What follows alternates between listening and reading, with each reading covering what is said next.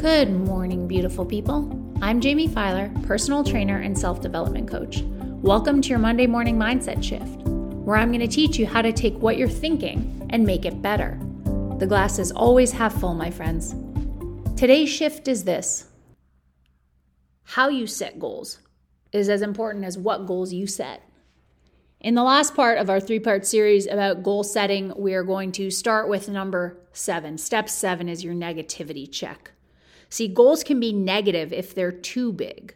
If a goal is out of reach, that's one thing. We want to strive to be the best that we can be and to have all of the best things in life. But if it's out of sight, that's something else.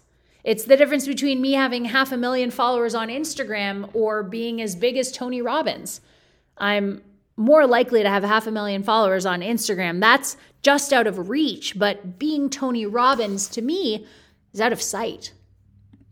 Step eight is ask yourself five questions. Of the goals that remain from the previous seven steps, ask yourself if this is really my goal.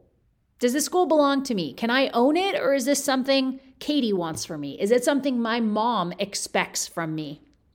Ask yourself if this is morally right and fair to everyone concerned. There's more than one way to make a million dollars, two million dollars, but do you have to step on people and crush people to do it? Do you have to have bad business practice? Will this goal take me closer to or further from my major objective? Can I emotionally commit myself to start and finish this project?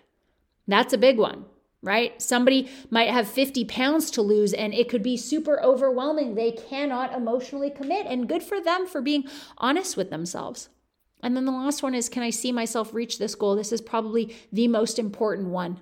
Because if you can't see yourself doing it, if you have a limiting belief, if you have a self sabotaging behavior that just does not want to see you succeed, then all the previous steps are useless. If you can't actually picture yourself being as good or having what you have or being as lean as you want.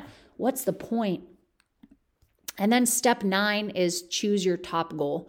Work your list down to just three goals, four goals of what you really want to do, be, and have. Take inventory of where you are right now. Write down the goal and the date you're going to get it by. What are the benefits to reaching that goal? What are the obstacles and mountains you will have to overcome to reach it? What other skills and knowledge are required to reach that goal? Who are the individuals, groups, companies, and organizations needed to work with to reach that goal? And what is the plan of action to reach that goal? What is the nitty gritty? What are you going to have to do every day, every week, every month, every quarter in order to reach your goal? What are the milestones you're going to have to set for yourself? And that's your Monday morning mindset shift. I appreciate you listening. If you loved what you heard, subscribe, like, share, and tag me in stories about this podcast. I'll share back. Until next time, the glass is always half full, my friends.